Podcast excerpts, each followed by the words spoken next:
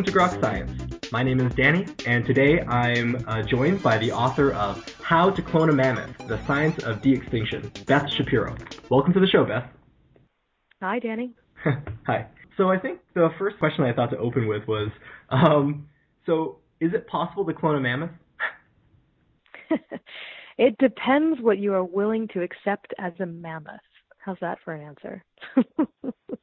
Okay, yeah, that's that's an interesting answer. Um, so so what do you mean willing to accept as a mammoth? Yeah, so I, I'll answer that question uh, probably more reliably for you if you tell me what it is that you would be willing to accept as a mammoth.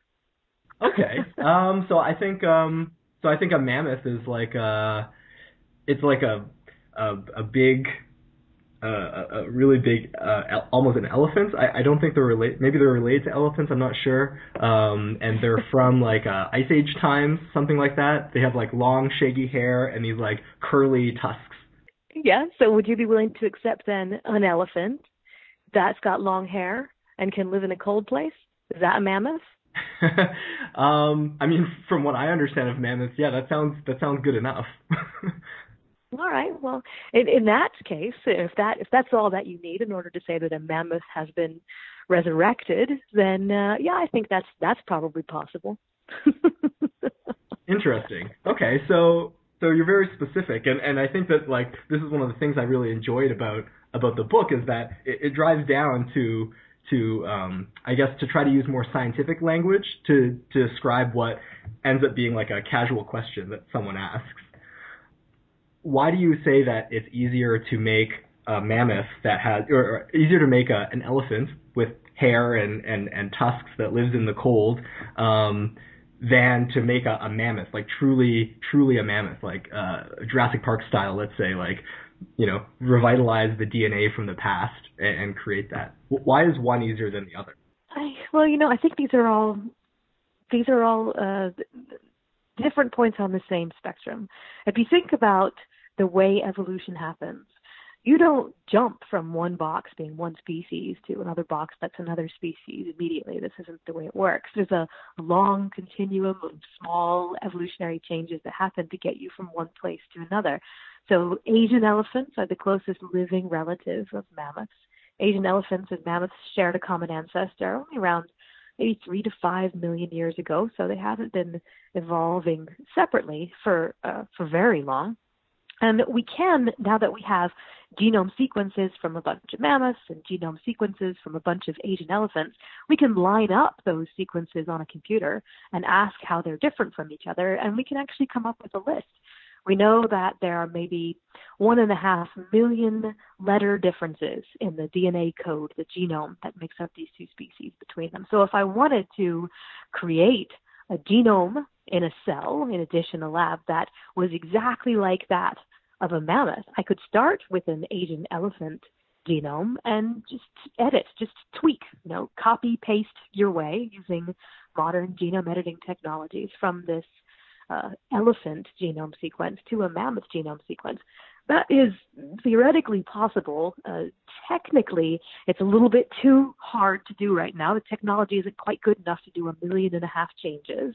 Okay. But too, we can do too, some. Too many and changes. Let's say there's too many. So let's say we've identified a few changes, a few differences that are in genes, regions of the genome that actually code for stuff that's important. So you said you wanted an elephant to have long hair and be able to live in the cold. So let's say we've identified a suite of genes associated with having long hair and being able to live in the cold, right? Maybe we could just tweak those. Take that elephant sequence and change just maybe 50 or 60 or 100 different sites in that genome. And then you'd have an elephant cell, in addition, a lab that has some genes that are likely to make it look more mammoth like. This is exactly what George Church and his lab are doing at Harvard right now. They're um, taking elephant cells and editing them to have changes that will hopefully mean that if an animal is ever made out of those edited cells, it will have traits that make it better able to survive in the cold. Um, so this is the that's the avenue for for getting that way, and that's why I said that you know it depends on on what you mean. Okay, so um, so the fact that I've the fact that I've chosen um, like this restricted suite of of traits that I define as a mammoth it means that uh, you can basically count. You know, it, it's a finite amount of changes that need to be made, and someday technology will reach that finite amount of changes, and I'll be able to have my mammoth.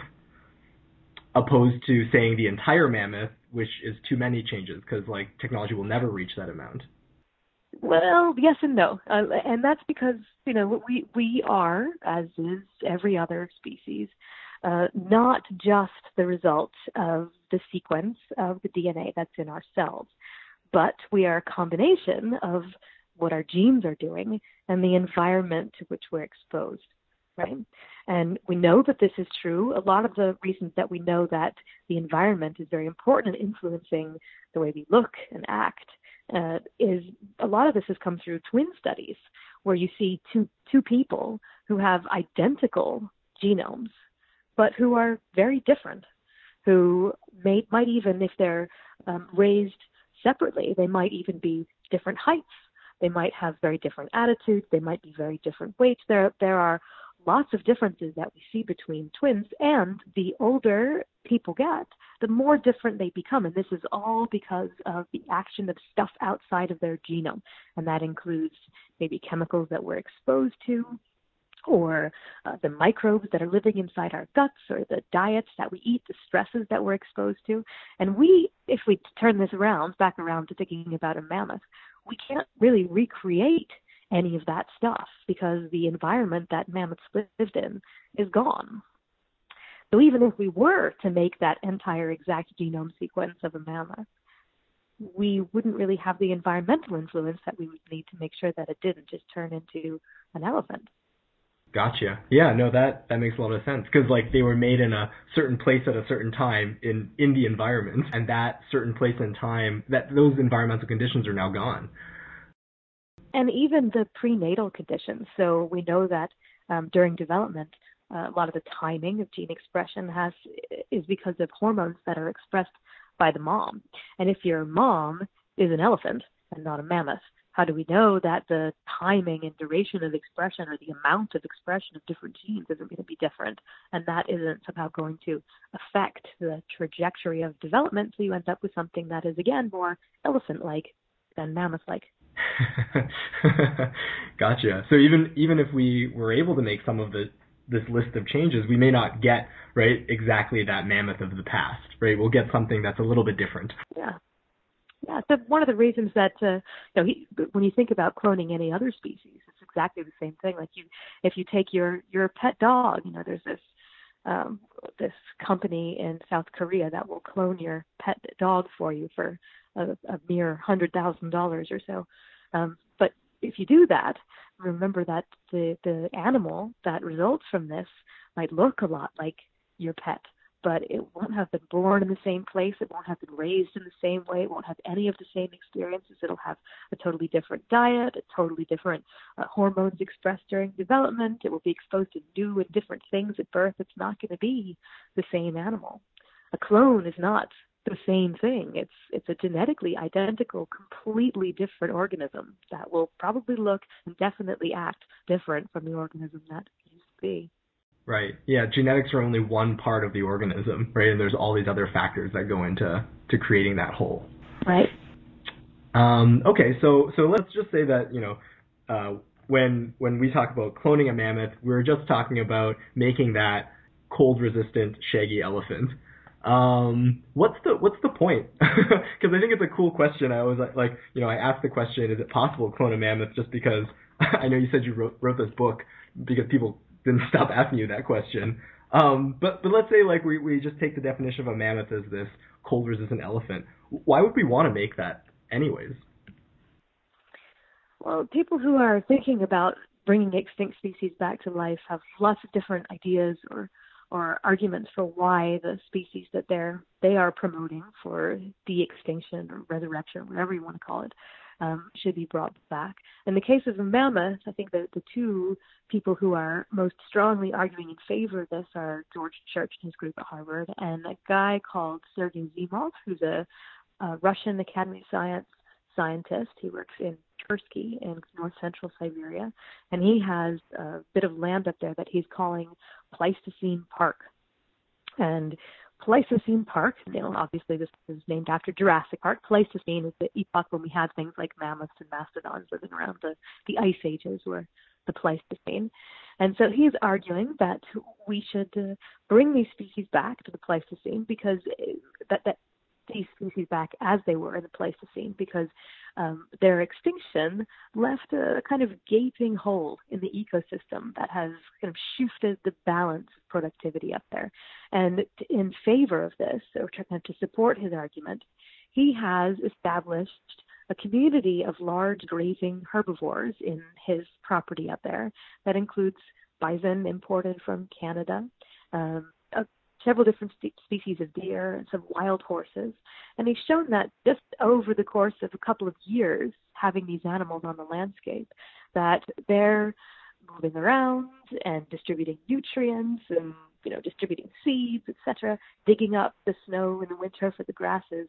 They have actually reestablished just by being there this rich and diverse community of grasses that used to be there, that used to support this huge ecosystem.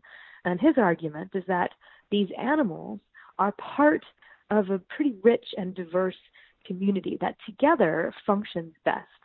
Right. And when you remove components of these ecosystems, you're actually removing important interactions, ecological interactions from an ecosystem, and that can uh, make that entire ecosystem be in danger of disappearing.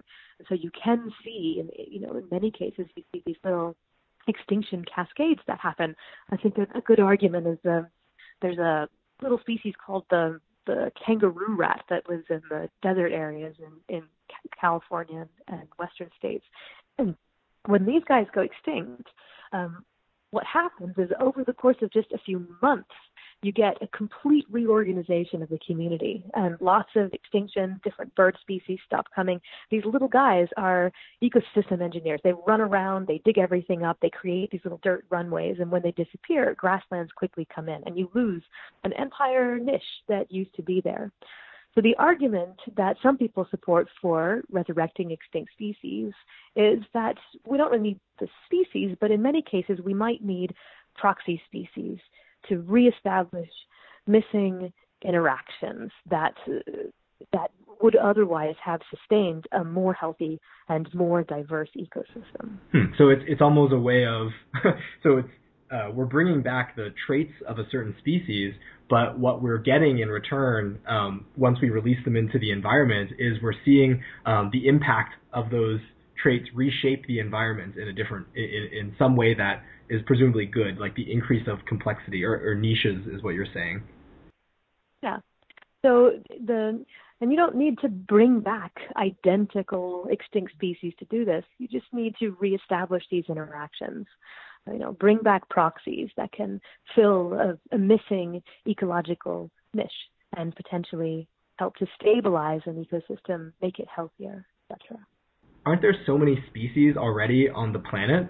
Would it, uh, when you're talking about bringing back um, some sorts of interactions, couldn't you just find interactions that already exist in the world and like cut and paste them into the new environment yeah, absolutely. If there are traits in living species that we can use, then yes, we can engineer living species that they can live in different places. And and that's really what you're talking about with the with a mammoth here is taking an elephant, which is a living species, and tweaking his genome a little bit so that he can actually function and survive in a cold place, and then putting an elephant in the place where mammoths used to be as a way of having a proxy to this extinct species, but that is a living species that you can put there.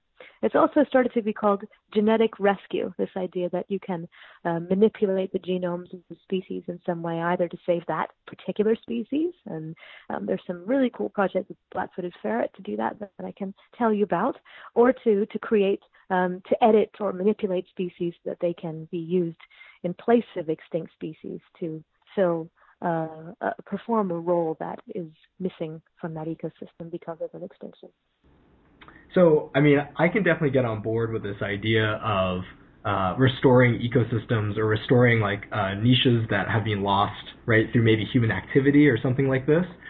Um, I guess my question is, what sort of science, what sort of studies, I guess, need to be done uh, to show us that this is that that this um, type of action, this genetic rescue, is really the key technology to pursue forwards in in restoring some of the lost diversity that maybe we've generated as humans. Well, I think what we actually need are many technologies that we can use. Uh, this technology will work maybe in some situations we're very far from being able to do it in a in a replicable way across lots of different species that we can preserve environments. We need to continue to do what we're doing today to preserve environments, but also not fear so much that we aren't willing to take any risks, potential technological solutions that we can also look to. I think that we shouldn't close our eyes to technologies that are slightly scary just because we're a little bit nervous about what might happen. Um, but we also uh, shouldn't stop continuing to do the the excellent conservation work that's being done today. So I I don't know if that was your question. If we should totally shift all of our resources to something crazy because it might work. I'm saying no to that. I'm saying let's see this as an opportunity to get new resources and new ideas and, and some maybe even new players into the game here. I think maybe that just stems from a little bit of my misunderstanding and thinking about the timelines to technology. And so when we talk about this genetic rescue and de-extinction in terms of its ability to uh, restore an environment, that's like a long that's like a long way away. Am I correct in saying that? It depends on species and it depends on what the problem is. I mean, the this black-footed ferret project that I just talked about. This is um, you know, black-footed ferrets are uh, an endangered species that there are successful captive breeding programs for. So we thought these black-footed ferrets were extinct in the 80s, I believe. Uh, in fact, there was a concerted effort to make them extinct because they were no longer. they were a, pe- a pest, right? Yeah, people found a surviving population, and this was exciting, and decided that they really wanted to to save the species from extinction. Um, and captive breeding works really well. Unfortunately, when this species is reintroduced into the wild, they pretty much immediately get sick and die.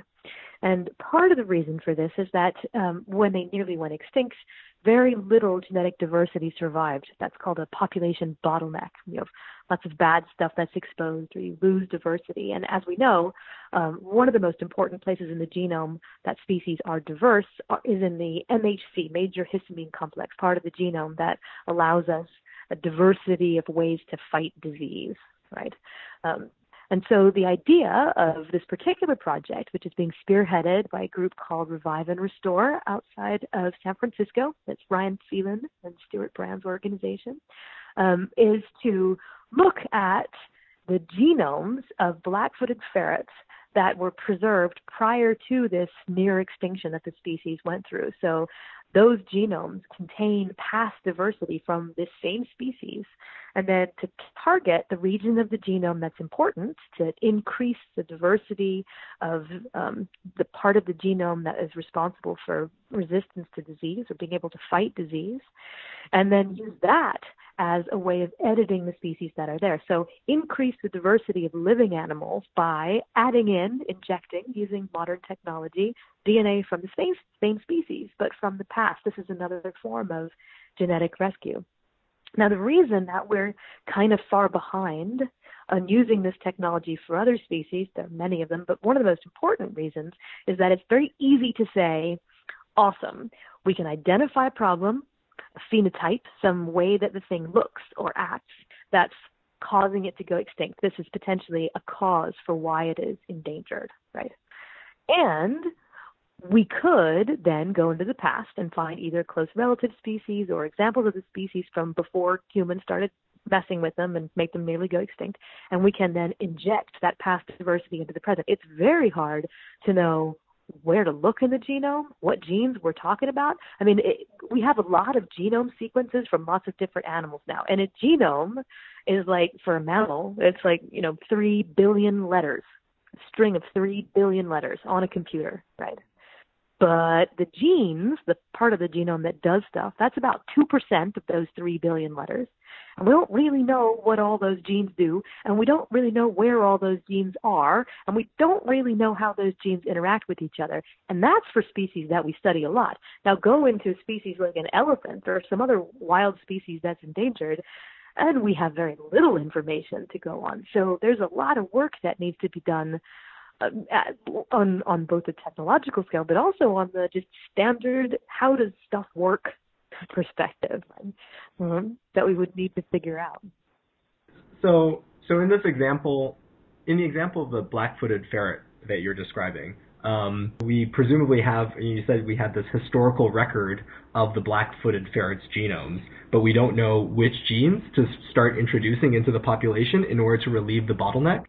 For the black-footed ferret, we do. For most other species, we don't. And this is why I said, you know, this is uh, it's hard, and it, the you, everybody always asks when. So when are we going to have this? And it, it, the answer is different for every species that you're thinking about um, that sometimes the technical hurdles are in the genome, sometimes the technical hurdles are in reproductive strategies, sometimes the technical hurdles are that we don't yet really understand why the species went extinct in the first place or what the problem is. And if we haven't solved that problem, then we probably shouldn't put it or a proxy species back in place because it would probably just go extinct again, right?